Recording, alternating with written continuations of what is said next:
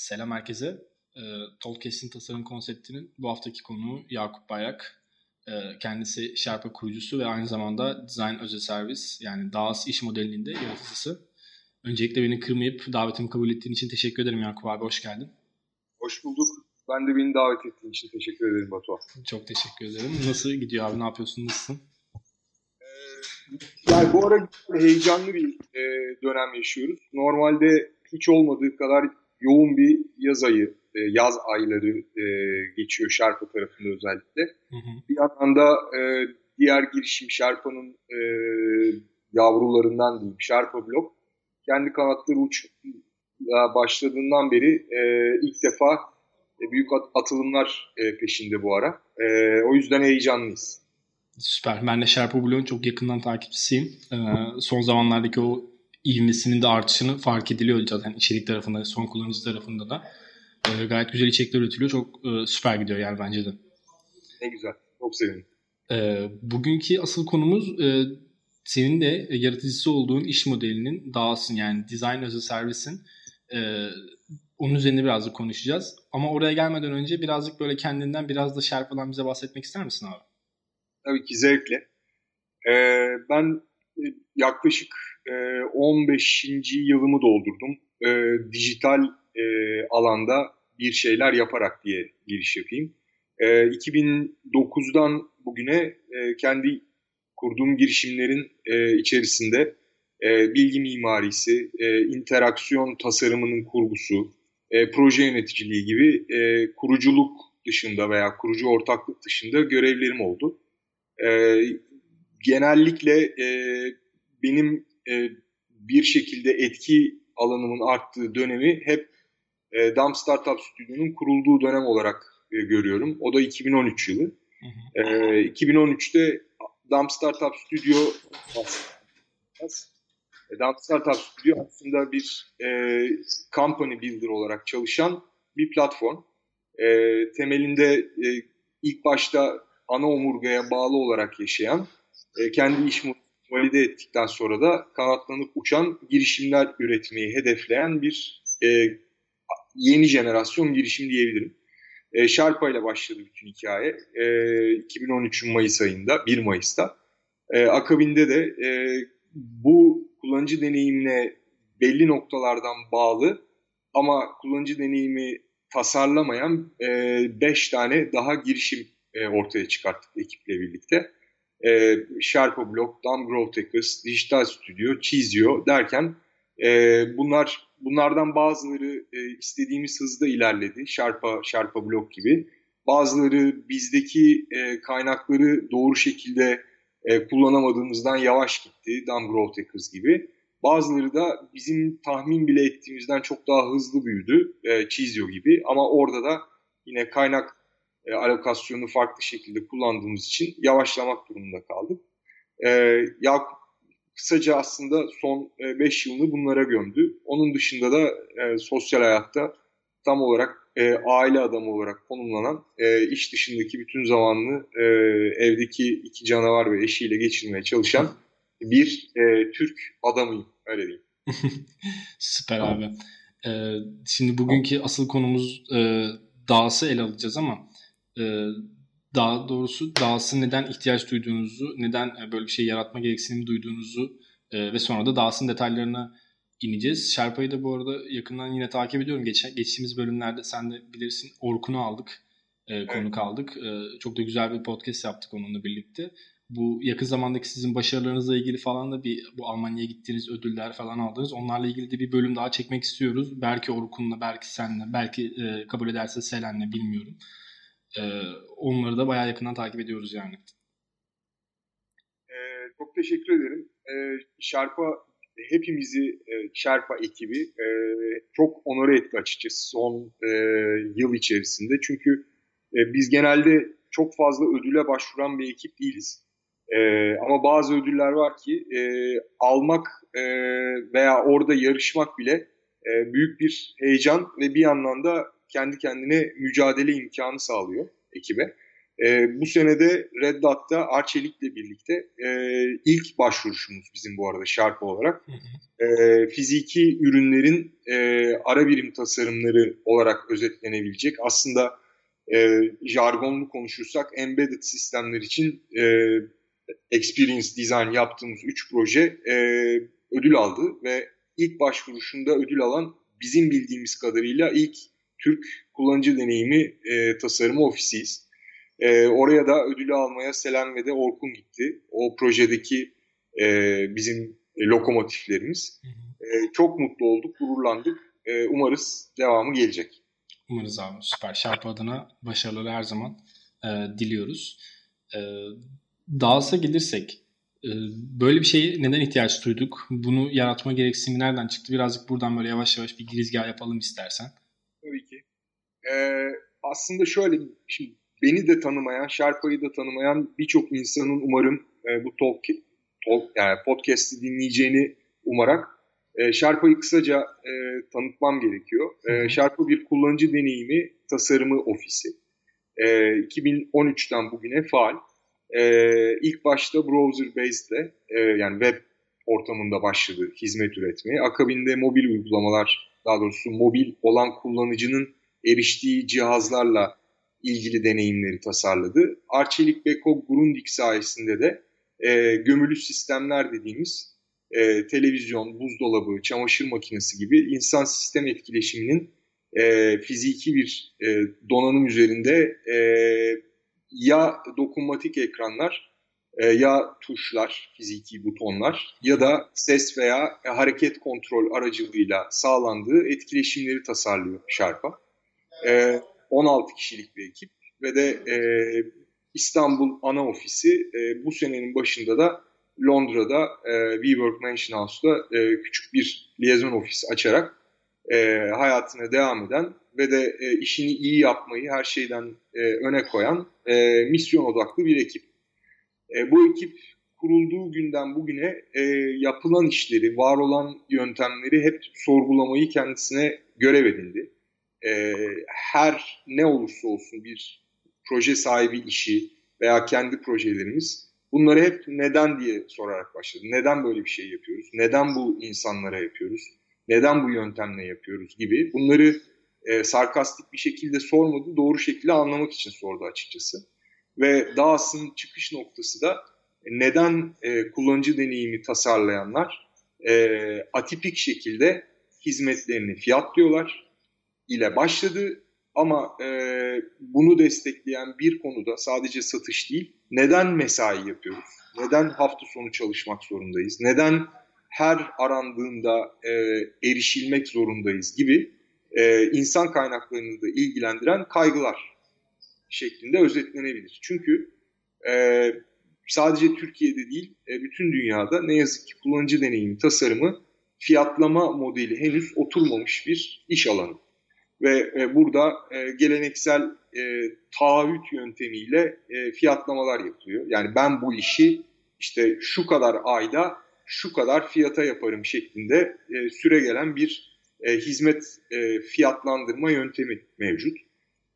Bu bizim de başlangıçta tercih etmek durumunda kaldığımız, yeni icatla çıkmayalım dediğimiz, zaten Türkiye'de topu topu 10 tane atölyenin sunduğu bir hizmette bir de daha ilk günden e, garip garip fiyatlama modelleri öne sürmeyelim diye tercih ettiğimiz geleneksel yöntem. Yani A firması geliyor, e, benim kullanıcı deneyimi konusunda desteğe ihtiyacım var. Araştırma olabilir veya bir interaksiyon tasarımı yenilemesi olabilir. Veyahut da bir ölçümleme olabilir. Bunu ne kadara yaparsınız diyor. E, bütün diğer e, meslektaşlarımız gibi biz de oturup hiçbir veri olmadan analiz yapmaya çalışıp bir öngörüde bulunuyoruz. Öngörü aslında bu işi şu kadar günde yaparız. Bunun bize maliyeti bu kadar. Bunun üstüne kar marjı koyalım ve de olsun işte x liralık bir fiyat. Ee, buraya kadar hep aynı gidiyor. Bu arada dijital reklam ajansları da böyle çalışıyor. Çoğu yazılım firması da böyle çalışıyor açıkçası. Ee, problem şu, bu teklifi verip e, oldu da karşı taraftan onay aldığınızda ortaya e, enteresan detaylar çıkmaya başlıyor. Birincisi taahhüt ettiğiniz süre. belli bir süre içerisinde bu hizmeti verdiğinizde karşı taraf size e, o X lirayı vereceğini taahhüt etmiş oluyor. E, bu sürenin o kadarla kısıtlı kalmasını sağlayabilen tek taraf ne yazık ki hizmeti üreten yani tasarım ofisi değil aslında. Hı hı. Geldiğinde veyahut da onay süreçleri uzadığında hiç planlanmayan bir şey çıktığında bu süreler uzayabiliyor doğal olarak. Ama bu uzamaları hiçbir zaman proje sahibi tolere etmiyor. Ee, tolere etmeyi de e, gerekli bulmuyor. Çünkü baştan bana böyle taahhüt etmiştin diyor. Bu kısır döngü neye yol açıyor dersen yıl, yolun başında çıkarken sorguladığımız iki noktaya. Birincisi e, neden mesai yapıyoruz konusu. E, çünkü arayı kapatmak ve zamanı e, önce söylediğim günde tamamlamak için mecburen ekibi gecenin körüne kadar veya hafta sonları çalıştırman gerekiyor. E, daha da e, girişimci bükücü tarafı ise şu, e, ne yazık ki nakit akışı diye bir e, düzenli e, gelir gider dengesi kurgulama hayal oluyor. Çünkü projenin başında belli bir peşinat alsan da ortasında belli bir onaya bağlı tutar alıp terminde geri kalan bakiyeyi alacak olsan da bunların hiçbirine sen karar veremiyorsun. Ortada da bir üstünde el sıkışılmış materyal var gibi gözükse de ne yazık ki dikkate alınmıyor. Bu yaşanan durumdu açıkçası ve bizi inanılmaz rahatsız ediyordu. Çünkü Sherpa'yı ilk gün kurarken dedik ki e, biz ne sattığımız konusunda çok net olmalıyız. Evet baktığımız zaman çoğunluğuna göre bir e, dijital tasarım ajansıyız biz. Yazılım geliştirmiyor Sherpa. E, HTML, CSS, JavaScript gibi ön yüzde bazı meslektaşlarımızın yaptığı veya sunduğu hizmetleri de sunmuyor. Sadece kullanıcı deneyimi araştırması yapıyor, strateji yazıyor, bilgi mimarisi, kullanıcı deneyimi e, içeriklerinin oluşturulması ve interaksiyon tasarımı yapıp prototipledikten sonra tekrar test, test sürecini başlatıyor. Ama e, ne yaptığımız böyle anlattığımızda net olsa da ne sattığımız diyeyim ya da bunu hangi birimle sattığımız hiç net değildi. Yani biz gün mü satıyoruz, saat mi satıyoruz yoksa bir e, aylık hizmet bedeliyle ne verirseniz yaparız mı diyoruz. Bunu netleştirmezsek bizim yol sonumuz kötü e, şeklinde bir karar alıp e, bu fikir aslında bir hipotez ortaya attık. Dedik ki bir tasarım ofisinin en değerli varlığı zaman. Bu zamanı yani odak diyelim buna. Ee, sen de bir tasarımcısın. Bilirsin ki hı hı. bir işe odaklandığın zaman her zaman daha kaliteli iş çıkartma e, fırsatı doğar. Odaklanabildiğin zaman. Çünkü ne kadar çok bölünürsen e, o kadar fazla dikkatin dağılır. Dikkat dağıldığı zaman da bizim işlerde toparlaması çok zor oluyor. Dikkat dağılmasını engellemek için odağımızı çok doğru düzgün kullanmamız gerekiyor dedik. Ve burada hayatımıza iki tane normal ajanslarda kullanılmayan kelime gitti. Alokasyon ve de utilizasyon. Bunu sonra değiniriz. Hı hı. Çok e, detayına girmeyeyim. Ve biz Sharpa'yı kurduğumuz yılın sonunda, 2013'ün sonunda dedik ki ne yapıyorsak yapalım, ileride bunun bir sistem inşa edeceksek, Sharpa'nın herhangi bir iç projeye, dış projeye, toplantıya, hatta içeride yaptığımız tamirata kadar e, eforunu kayıt altına almamız lazım. Kayıt altına almak için de time tracker'lar kullandık. İlk başta işte Basecamp ile çalışıyorduk. Basecamp'e bir add-on ekledik. Sonra e, Trello'ya geçtik. Trello'ya bir plugin kurduk. Sonra Teamwork'e geçtik. Teamwork'ün embedded bir tracker'ı vardı. Ne yapıyorsak yapalım. Yani 5 dakikalık ayaküstü konuşmalardan tut, telefon konuşmalarına kadar her şeyi loglamaya başladı. İlk başta e, Türk bünyesine çok uyumlu olmayan bir talep olduğundan bazı arkadaşlarımız e, bunu garip karşıladı. Ama e, şeffaf iletişim kurup neden bunun bizim için önemli olduğunu, endişelerinden e, arındırması gerektiğini kendini. Çünkü hala e, ne yazık ki işte zaman doğru tutamazsam beni işten atarlar mı gibi e, garip fobilere de sahip e, insanlar. Bunu doğru şekilde e, anlattıktan sonra e, ilk başta %20, %30 satma payıyla sonrasında bugünlerde %3'lere kadar indi. E, bütün zamanımızı kayıt altına alabilir hale geldi. Ve bu bize şu gücü verdi açıkçası. Bütün DAS'ın temeli buna odaklanıyor. Biz bir servis üreticisiysek servisi e, hangi birimle üretiyoruzu kayıt altına alıp belgeleyebilir duruma geldik. Yani bugün Sherpa'nın 2016 yılında işte Ağustos ayında e, şu şu tarihler arasında çalıştığı projelerde işte Orkun, Selen, Yakup hangi işe kaç dakika harcamış dediğinde elimizde bu veri var.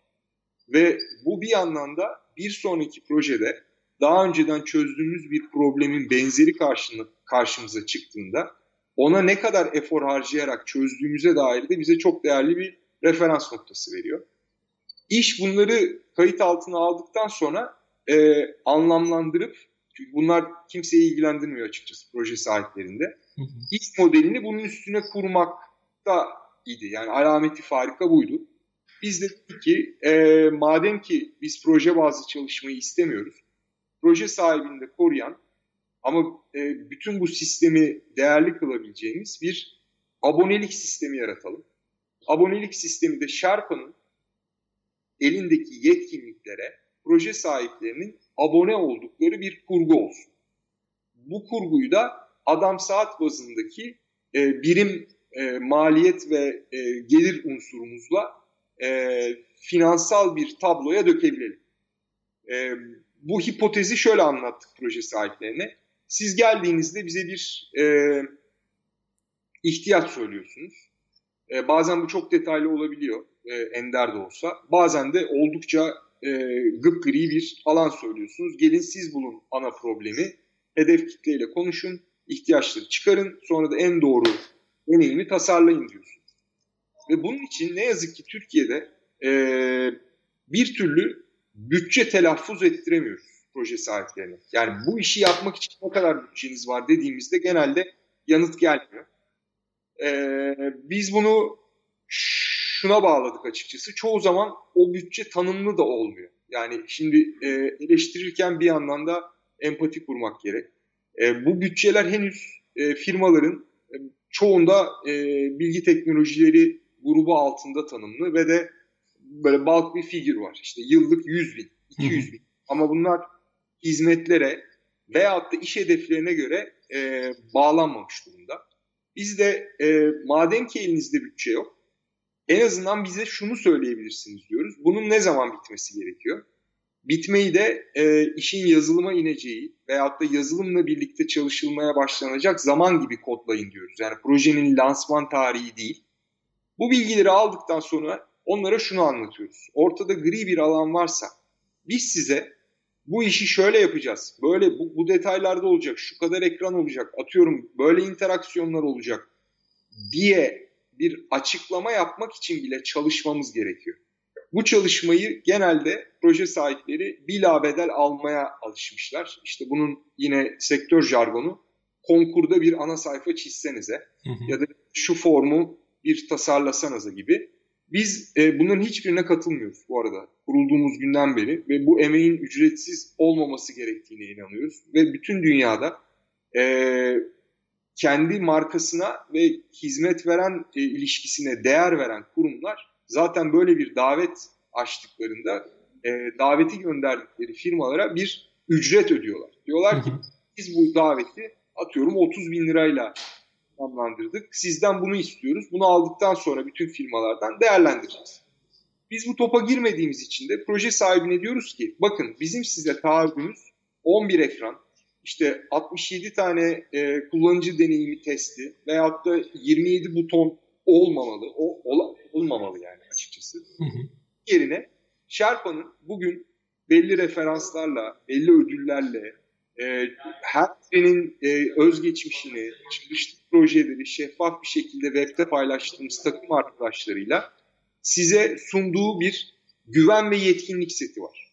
Bu yetkinlik setini sizin projenizde ayda ilk başta yoğun dönemde örneğin 100 ila 200 adam saat, sonraki dönemlerde azalacak şekilde 60 pardon 80 saat civarında adam e, kullanarak işinizi çözmeye çalışın.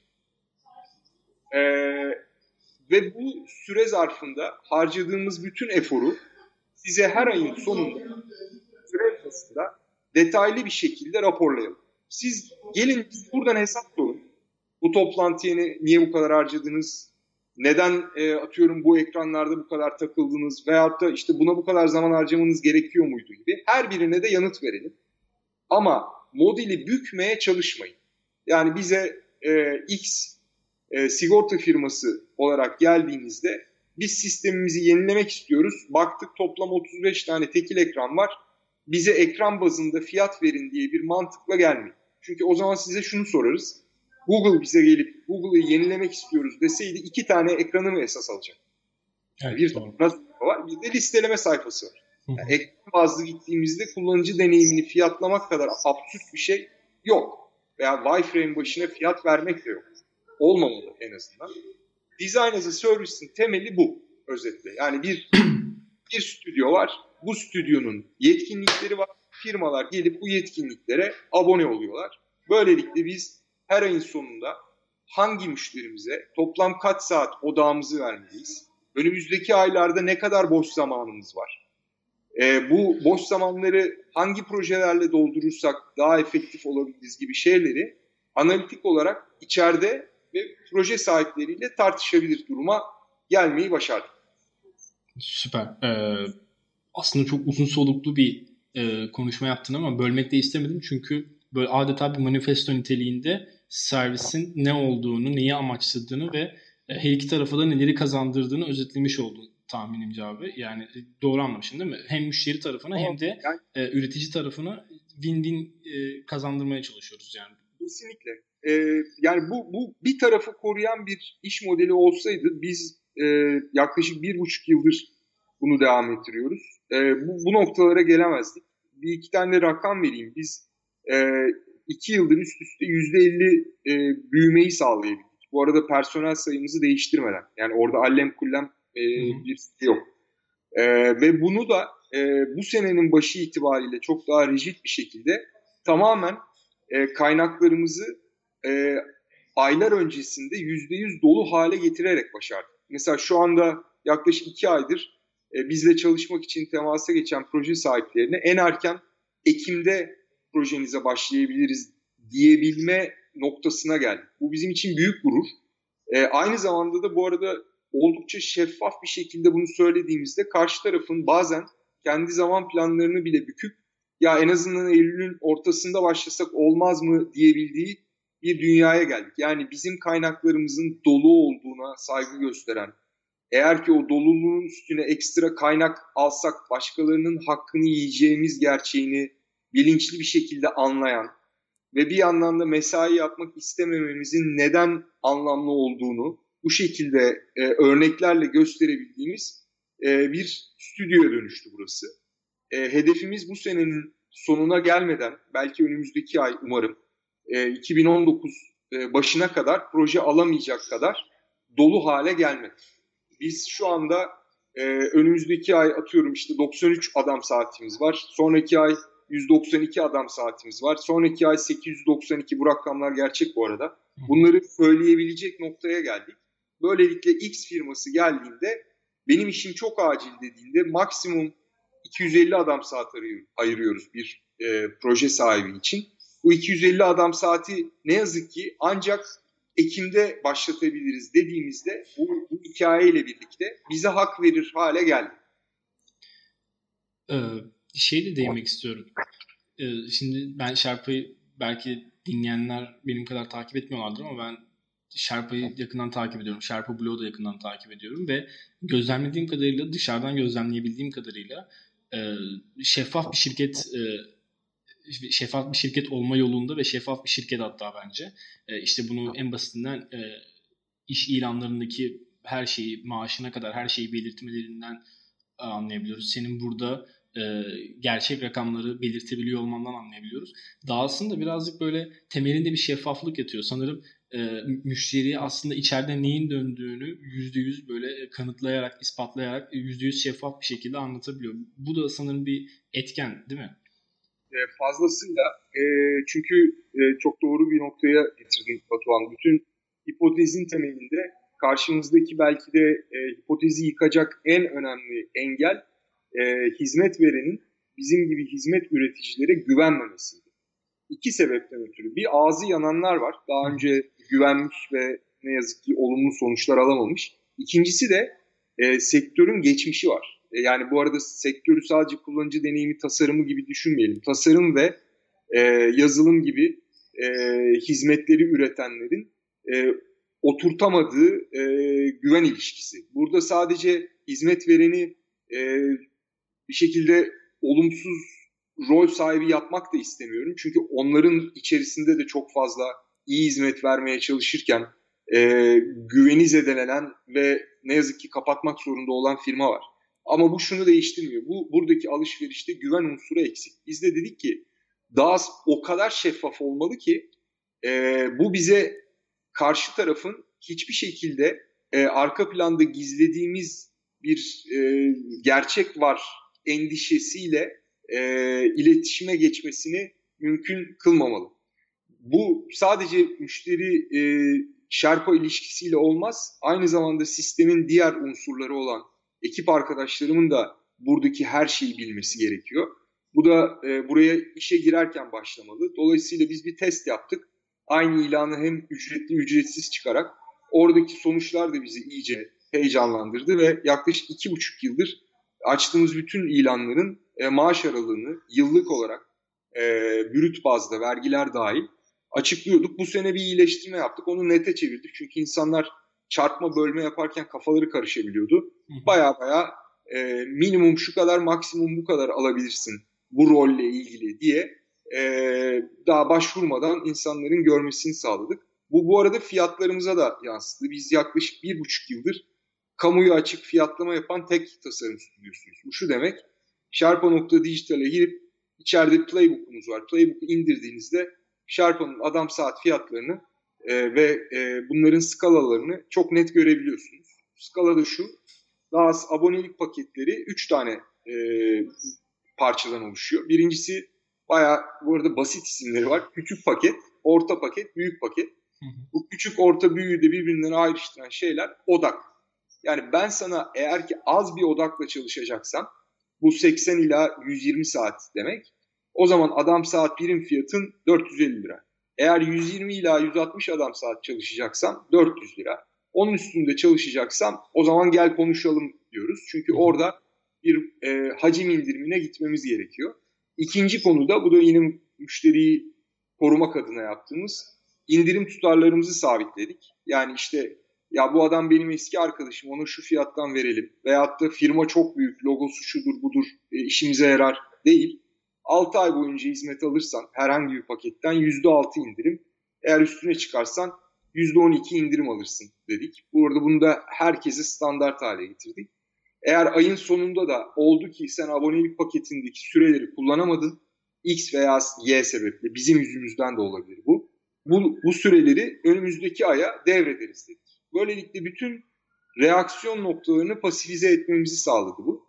Ya bir dakika bu çok mantıklı biz böyle çalışabiliriz demeye başladı. En ihtimal bile vermeyeceğin yapılar. Şimdi isim vermeyeyim ama Yani çok büyük bankalar veya çok büyük e, perakendeciler e, veya dotcom firmaları. Çünkü mantıklı. Mantıksız olsaydı biz bunu kabul ettiremezdik açıkçası. Şeffaf ve mantıklı olunca en azından deneyelim diye başlayıp devam edebiliyorlar. Tabii yani sonuçta e, bu iş modelinin temelinde aslında müşteriyi de e, avantajlı duruma getirmek olduğu için bence onların da e, sakınca duymayacağı bir şey. En azından deneyimledikten sonra memnun kaldıkları bir sistem olabilir. Kesinlikle. E, Sadece az önce sen anlatırken o arada bölmek istemedim. Gerçi sen de sonra değiniriz dedin ama o yüzden bıraktım. E, elokasyon ve utilizasyon nedir? Bunlara birazcık değinebilir miyiz? Alokasyon ve utilizasyon aslında eğer ki e, hayatınız kaynakla ve onu planlamakla ve doğru şekilde kullanmakla ilgiliyse e, günlük cümleleriniz içerisinde oldukça fazla kullandığınız iki kelime. Utilizasyonu e, genel anlamda çok fazla kullanıyoruz ama alokasyon o kadar hayatımıza girmiş durumda değil. Halbuki e, ben 2002 yılından beri bu alandayım. Gördüğüm bütün iyi giden tasarım veya hizmet sağlayıcıların kötü gitme sebebi alokasyon planlaması doğru yapamamaları. Çünkü e, iş geldikçe kaynak alan, e, iş gittikçe kaynakları çıkaran, o kaynakların hangi e, alanlarda ne oranda kullanılması gerektiğini hiçbir zaman planlamayan, tamamen güne göre atama yapan e, işletmeler bugün e, bunu neden başaramadıklarını hala e, düşünmekle cebelleşiyorlar. Aslında iş basit. Biz 3 e, yıl önce oturup içerideki insan sayısının bir günde e, elimizdeki kayıtlar sayesinde harcayabildiği efektif eforu esas alarak yıllık izinleri, idari izinler, e, iç projelerimize ayıracağımız zamanları çıkartarak aslında proje sahiplerine ayırabileceğimiz kaynağı tanımladık. Ve bunu sonrasında kişi bazında da değiştirmeye başladık. Bunu şöyle söyleyeyim, benim doğal olarak bir yandan şirketi yönetmek, bir yandan e, başka başka iş alanlarında e, bir şeyler yapmam sebebiyle zamanımın ancak bugün %20'sini proje sahibine ayırabiliyorum derken Orkun'un %90'ını ayırabiliyoruz. Selen'in %60'ını ayırabiliyoruz çünkü Selen'in %40'ını da içerideki e, stüdyoyu yönetmek için harcadığı eforlara tahsis etmemiz gerekiyor. Bunları baştan kağıda döküp planladığında aslında bir yıl içinde ne kadar kaynağı proje sahibine halledeceğini biliyorsun. Bu kaynağı belli minimum, maksimum satış değerinden anlamlandırdığın zaman aslında o satış hedefini de bulabiliyorsun. Bu satış hedefini gerçekleştirmek için her ay ne kadarlık tahsis yapman gerekiyor? Bunun ne kadarını gerçekleştirebilmişsin? Ne kadar iç kaynaktan iyi proje sahibi kurtarmışsın gibi tartışmaları gerçekten veriyle yapabilir hale geliyorsun. Bugün Sharpa'yı başarılı yapan şey bir eklidir. İki de bu man, yani bu mental döngüyle hareket edebilmesi. Çünkü biz bunu ölçümlenebilir kılmayı başaran bir model yarattık. Aslında DAS'ın terminolojik açıklaması da bu. Alokasyon bizim bütün kaynaklarımızı planlamak ve onları verimli kılmak için yaptığımız işler. Utilizasyon da bunları tahsis ederken kurallarımıza uymak, kuralları, e, kurallara uyarak çıkarttığımız e, tabloyu analiz edip e, sonraki adımları buna buna bağlı e, atmamız anlamına geliyor.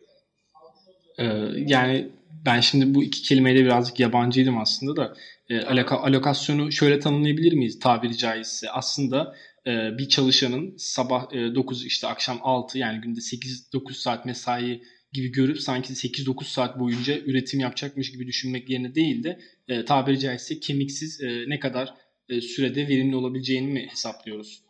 Çok. Bunu gün, günün sonunda da Sherpa'ya Sherpa bir senede 365 gün üretim yapmıyor da atıyorum e, işte 300 gün e, kemiksiz üretim yapıyor ya mı bağlıyoruz? Aynen öyle. Yani bir 9'da biz mesai başlayıp 18'de bitiriyoruz. Bu, bu demin dediğin gibi 9 saat çalışmak demek değil aslında. Hı hı. Tam aksine biz gördük ki bir kişi bir günde 6 saatten fazla eforu kayıt altına alamıyor.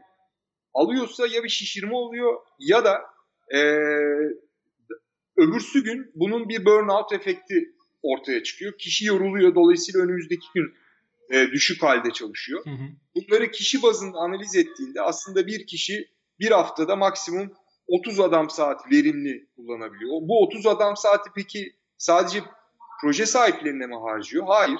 Senin içeride de işlerin var. Onu da belli bir orana oturttuğunda yine aşağı iniyorsun. 25 saate iniyor. Bu 25 saatleri insanların proje sahiplerine ayıracakları zamanlara göre benim %25'ti, Orkun'un %90'dı gibi o formülden yola çıktığında Sherpa'nın aslında bir yılda hangi ayda, çünkü çalışma günleri de farklı, e, resmi tatili bol bir ülkeyiz biliyorsun. Bunun göre ne kadar kaynağı, yani aloke edilecek kaynağı olduğunu hesaplayabiliyorsun. Bunları yüzde yüz ütilize edebilirsen satış hedefini de tutturabilirsin. Müşterini de mutlu edebilirsin. Çalışanların da mesai yapmaz. Bu matematik. Bunu eğer ki ölçümlenebilir hale getirirsen sadece işinin kalitesini arttırmaktan başka bir şeyle uğraşmıyorsun açıkçası. Süper. Ee, bence aslında herkesin de e, beni her şirketinde benimsemesi gereken e, önemli noktalar. Çünkü yani günde 8 saat verim beklendiği zaman sen zaten günde 8 saat çalışmıyorsun.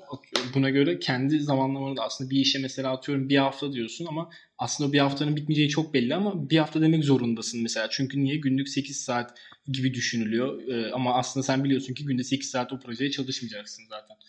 Çok doğru.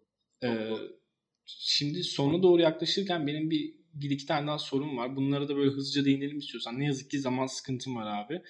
Ee, şeyi merak ediyorum. Bir tasarım stüdyosunun e, iş modeli nedir? Bu nasıl çeşitlendirilir?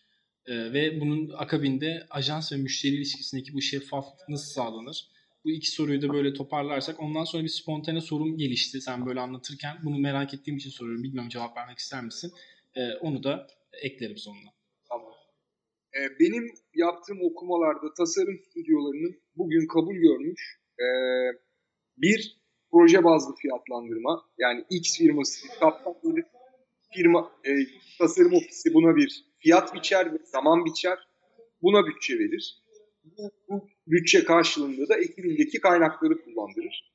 İkincisi e, fee-based pricing denilen olarak ben sana e, işte 5 bin liralık bir teklif veriyorum. Bu teklifin içerisinde senin için şu işten 5 tane bu işten e, ölçeklendirmeye çalıştığı kalem kalem işleri yazar. Üçüncüsü bizim ortaya çıkarttığımız e, sistemin kaynaklarına kapsam veya iş adedi bağımsız abone olma yöntemi.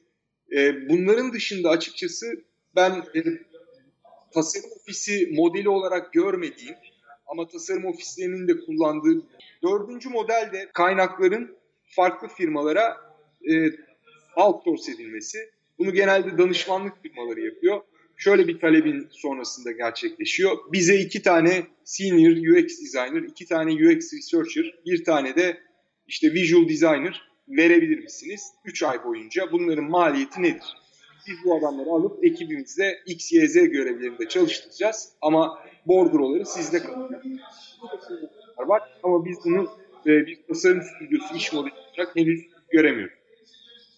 E, bir, bir sorun daha vardı. Ajans müşteri ilişkilerinde şeffaflık nasıl sağlanır? Evet. E, ya burada bir tane e, acı gerçeği kabul ederek başlamak gerekiyor. O da şu, şeffaf olmak can acıtıyor. E, ama şeffaf olduğun zaman da inanılmaz kazanımlarda peşi sıra geliyor. Can acıtıyor kısmı şu, şeffaflık ne yazık ki her zaman e, senin e, hayal ettiğin şekilde kullanılmıyor.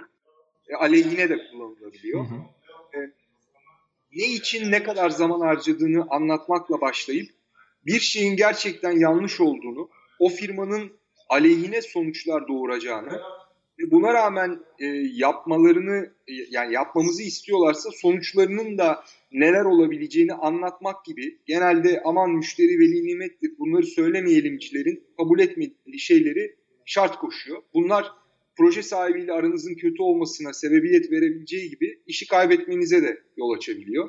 Eğer ki işi kaybettik şeffaf olmayalım diye yoldan dönerseniz de e, bir daha hiçbir şekilde şeffaflığı masaya bile getiremiyorsunuz aslında.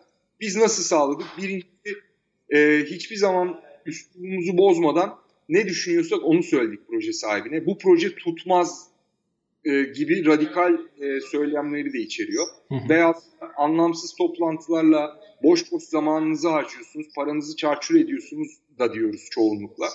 E, bu, bu kadar e, nobran olmadan doğru ve direkt bir iletişim kurmaya başladığında proje sahibinin saygısını da kazanıyorsun, sevgisini de, güvenini de açıkçası. Süper. Ee, aslında Design as a Service'i tam anlamıyla bence e, açıklayabildik ve benim de e, her ne kadar e, bu konuşmadan önce de araştırmış olsam da bu kadar detayını inemediğim için çok beğendiğim, çok takdir ettiğim bir e, uygulama. Bir kere temelinde şeffaflık yattığı için zaten bence e, baştan kazanıyor. E, ben sadece şunu merak ettim. E, bu kadar iyi gözüken, iyi çalıştığını e, konuştuğumuz bir metodoloji ya da iş modeli e, Sherpa bunu public olarak yayınlamak istiyor mu? Böyle bir hedefi var mı? Yani bunu bir manifesto gibi, tasarım manifestosu gibi yayınlamak istiyor mu? E, evet. E, çünkü e, biz bugüne kadar e, öğrendiklerimizi paylaşmayı e, kendi hedeflerimizden biri e, esas kıldık. Sherpa Blog da öyle doğdu zaten. Sherpa Blog tamamen ekibin yaptığı okumaları sentezledikten sonra paylaşmak, daha iyisini öğrenmek için tartışabilmek amacıyla oluşturulmuş bir ortamdı. Design as a Service de bu e, kuraldan tabii ki nemalanacak. Ben ilk defa e, Mayıs ayında bütün rakamlarımızı e, açtım. Yani cirolarımızdan tut, e, kaynak utilizasyon raporlarımıza kadar. Ama şu anda e, bunu da ilk defa burada paylaşıyorum. E, sana nasip oldu. E, e, bir bir aslında o yani işletim sistemini Sherpa'nın e, kamuya açma projesi üstünde çalışıyoruz. Bu bir wiki olacak. E, wiki'nin içerisinde e, Sherpa'nın nasıl sprint e, planladığından tut, e, Design as a Service'in e, nasıl fiyatlandırıldığı, e, işte billable, non-billable dengesinin nasıl korunduğuna kadar e, ve sürekli güncelledikçe de o platformda da güncelleyeceğimiz bir e, bir hayalin peşine koşuyoruz şu anda. Eğer bir aksilik olmazsa bu yıl sonuna kadar e, yurt dışında özendiğimiz insanların yaptığı gibi e, niye biz yapamıyoruz dediğimiz bir şeyi daha e, hayata geçireceğiz gibi gözüküyor. Aslında e, bütün sistemin detaylarını yani Sherpa'nın işletim sisteminin detaylarını Design as a Service'in fiyatlandırma, e, utilizasyon hesaplama, bunların e, değerlendirme yöntemlerini de barındıran bir wiki olacak. E, ve e, bu sistemi güncelledikçe de e, Wiki'yi güncellemeye devam edeceğiz. İnsanların soruları olursa onları yanıtlayacağız. Umarız birileri alacak Design as a Service'i bizden daha iyi uygulayacak, geliştirecek. Biz de onunkini yapacağız gibi bir açık kaynak kodlu e, projeye doğru e, evireceğiz. Yıl sonunda açmak üzere bir hedefimiz var. Ee, çok teşekkür ederim abi.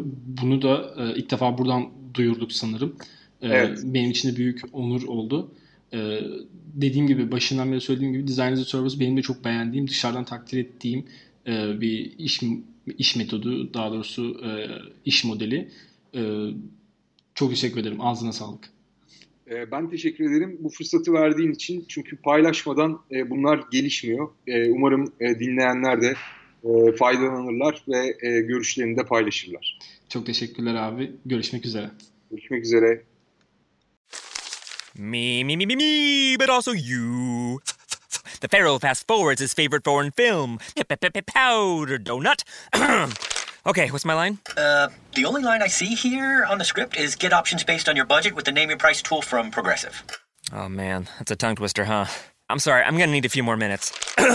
bulbous Walrus, the Bulbous Walrus. The name your price tool, only from Progressive. The owl ran afoul of the comatose coxswain. Progressive Casualty Insurance Company and affiliates. Price and coverage match limited by state law. Good afternoon. Would you like to try a free sample of our double fudge brownie? Oh, sure. Mmm, that's very good. I- I'll just take one more, just to be sure. Yep, still very good. Some things never change, like never being able to take just one free sample. And Geico saving folks lots of money on their car insurance. Mmm, is that macadamia nut I taste? Let me take one more. Sir, mm. yeah, I thought so. 15 minutes could save you 15% or more.